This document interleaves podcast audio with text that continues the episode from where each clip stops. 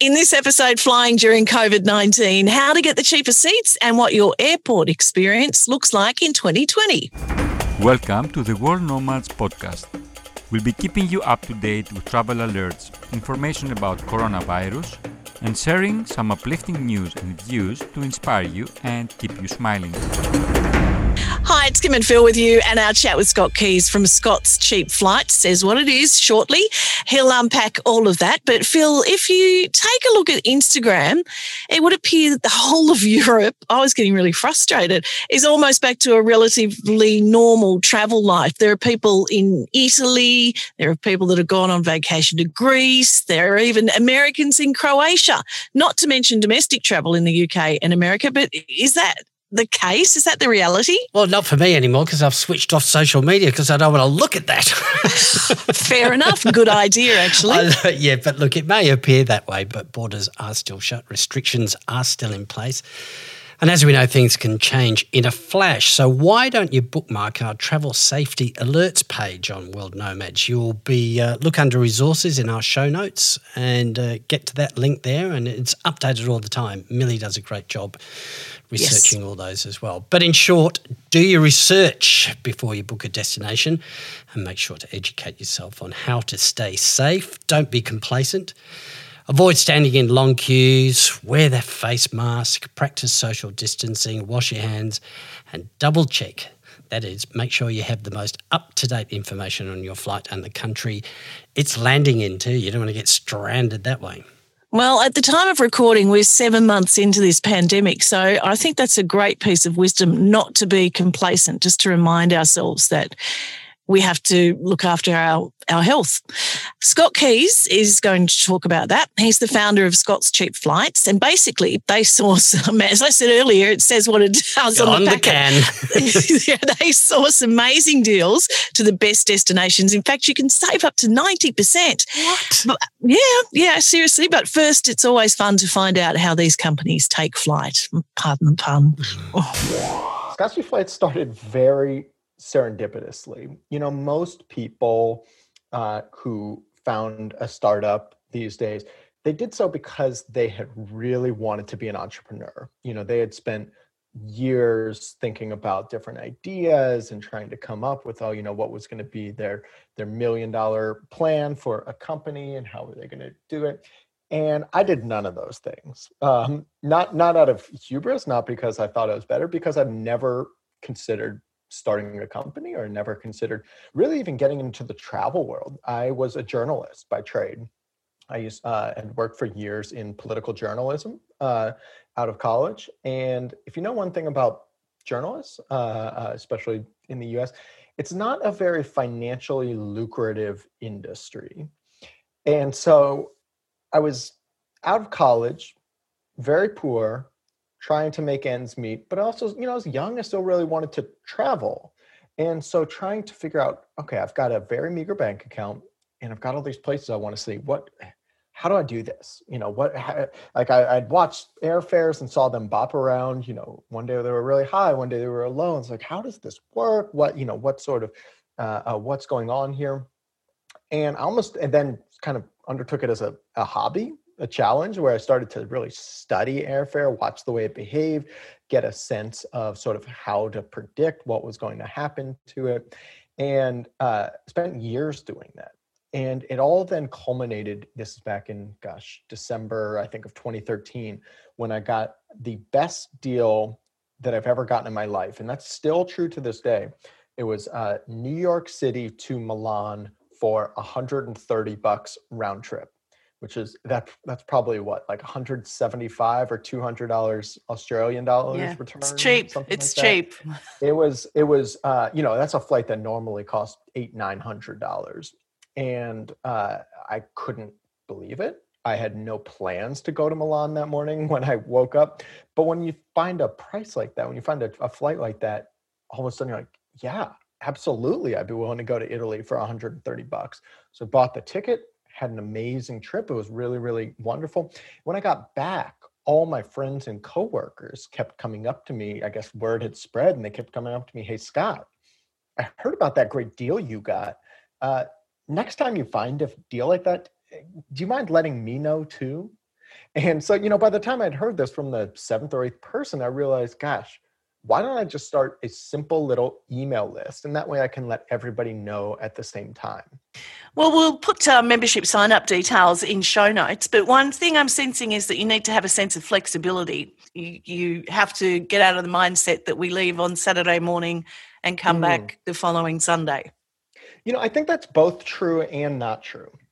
Um, the way that it's true is it's absolutely the case that the more flexible you are, the better your likelihood of getting a, a, a cheap flight. But the way it's not true is we think of that oftentimes as, oh, you have to compromise on the things that you really want. Uh, you know, you you have to really kind of you can get a cheap flight, but it's going to take uh, you know, it's going to have five stops or it's going to be on some terrible airline that you've never heard of or stuff like that. Um, in reality, oftentimes the best flights can be, you know, the, the cheapest flights can be the best flights. That deal that I got from New York City to Milan for 130 bucks, it was nonstop on United, included checked baggage. Like it was an amazing deal. We sent one uh, uh, uh, not too long ago business class from the US to all over Southeast Asia, you know, Bali, Bangkok, Vietnam, elsewhere for about 600 bucks round trip. That's a flight that normally goes for 5,000.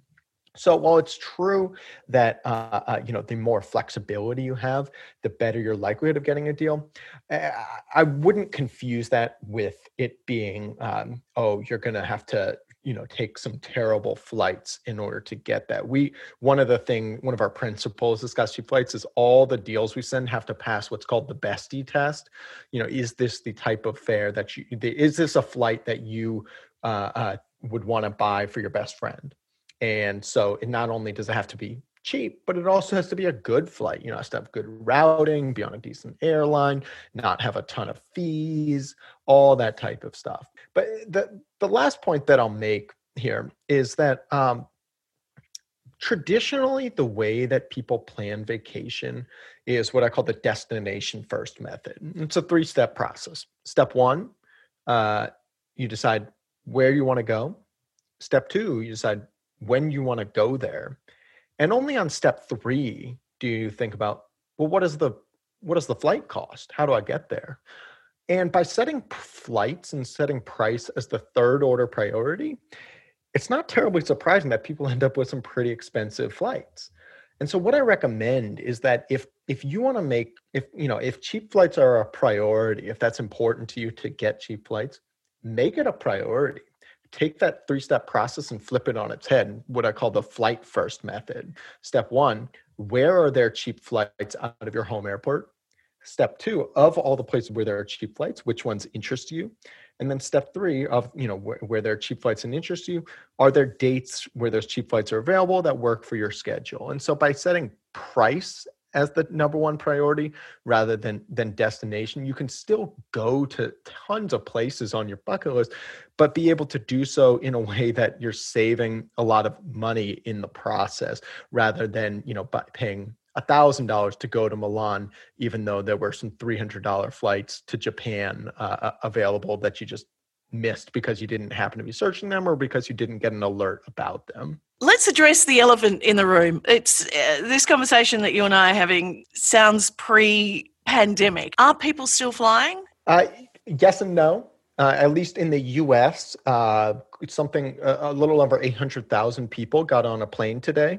Um, they, uh, which is a lot, but it's also about 65, 70% lower than it was this day one year ago. Um, so it's definitely significantly diminished from from where it was but there it's not as though nobody is is flying or getting on airplanes it's still uh, somewhat common activity i know you don't have a crystal ball um, we talk about tra- travel post covid but we're kind of shifting at world nomads the com- the conversation also towards learning to travel through COVID nineteen. Mm. Do you do you agree that there will be such a thing that we just need to learn to live with it? I have a couple thoughts on this. Um, one is there there are a lot of people who predict, oh, this will be the death of travel. Nobody's going to get on airplanes anymore. I, I'm reminded of that saying that nothing is as as important as it feels like in the moment. Um, and and what reminded me of that today was seeing a, a short clip on on Twitter of a packed, crowded uh, cons- rock concert in Wuhan. I mean, there were thousands and thousands of people all getting together, partying together. Obviously, this was the uh, epicenter of the virus, and, but because it's been mostly gotten under control there, life has started to return back to normal. And what happens when life is able to return back to normal, we want to do all the things that we love to do. We want to make up for lost time. And so I think once people feel safe and comfortable traveling again, absolutely they're going to be getting back on planes. It won't happen overnight. It'll be a, a gradual climb, more less a V-shaped recovery and more of a Nike swoosh. But uh, um, I'm very bullish on the future of, of travel and the future of flying.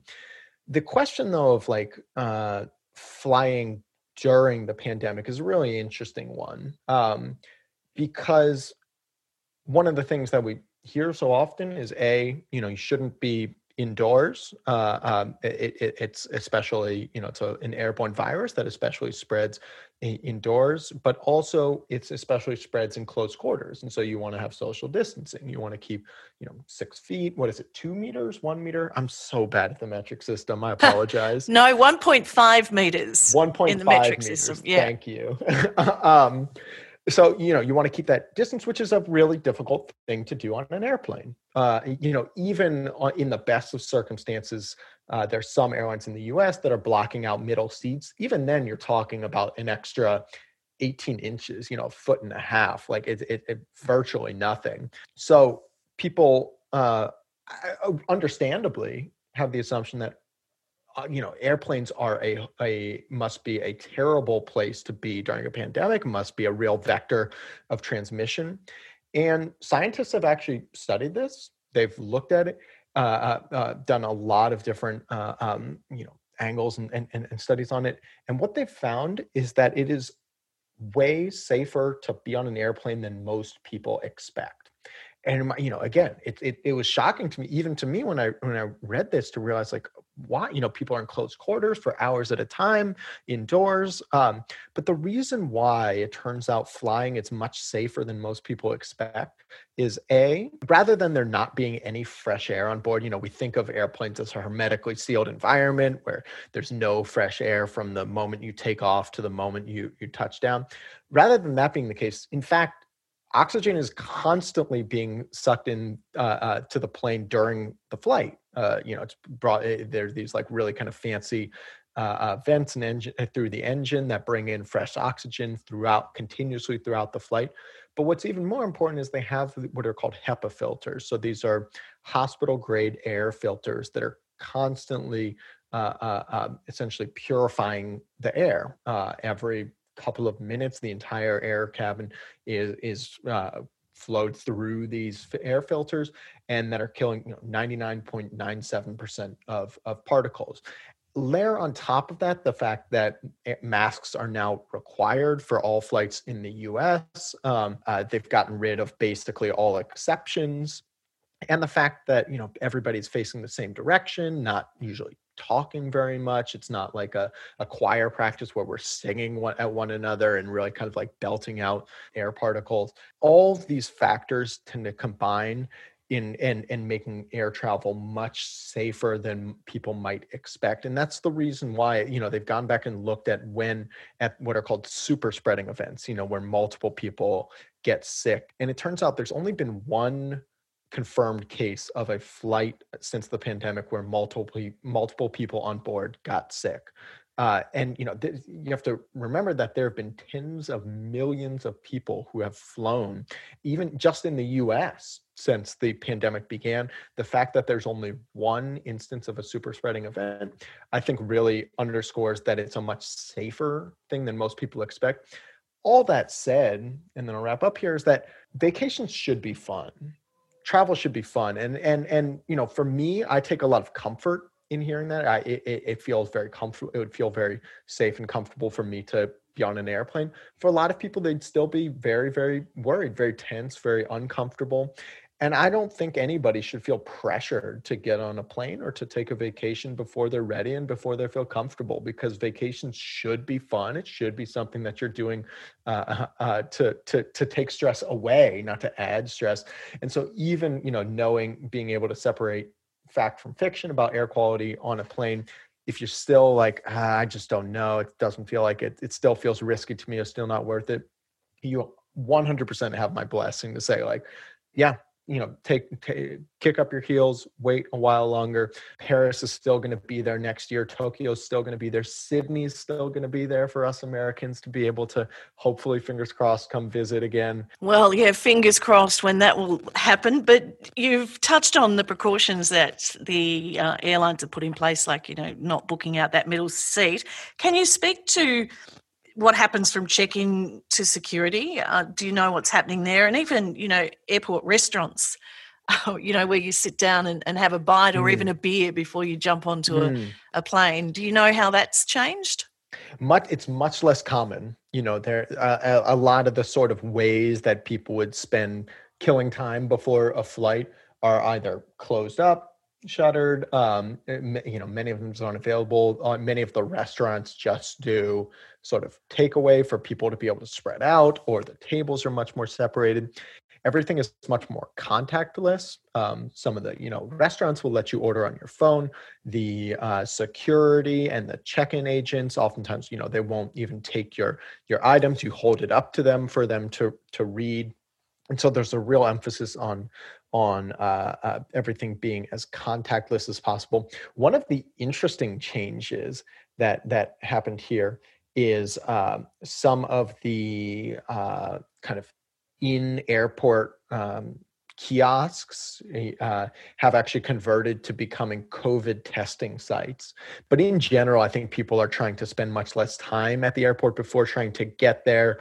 Um, you know, just spend your time in the airport as as distant from other people as as as possible and then uh, you know get on your flight and be on your way it's much it's it's more of a a sort of like less of a relaxing just like go hang out you know kick up your heels have a beer and more just kind of like let's just grit our teeth get through this and get to where we're going Thank you, Scott. Now, I don't know about you, Phil. Actually, I do know about you. A beer at the airport has always been part of that traveling experience. True. It's kind of the celebration. Oh, yes. And it doesn't matter what time of day it is. Once you get to an airport, you can have a beer.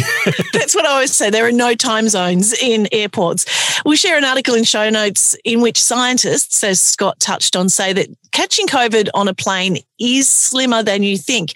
In fact, to quote this article, based on short haul flights in the US, planes configured with three seats on either side of the aisle, like the Airbus 320 and the Boeing 737, and assuming obviously that everyone is wearing a mask, the risk of catching the virus on a full flight is just one in 4,300 people. Those odds fall to 1,000, one, sorry, I, I can't do maths. Let's go back. Uh, full flight is just one in 4,300 people. Those odds fall to one in 7,700 people if the middle seat is vacant. But don't take my word for it, please. Have a look at that article. Yeah, look, I, know, I, I think I'll find something else as well about what the chances are of being hit by lightning. I, I think it's probably you know, a good figure to put in there as well. I'll find that one for you as well, Kim. Good one. Good. Look, if you've flown during the pandemic and would like to share your experience, email us at podcast at worldnomads.com. In the meantime, don't forget to rate, share, subscribe to the World Nomads Travel Podcast from wherever you get your favourite pods. Bye. Bye. The World Nomads Podcast. Explore your boundaries.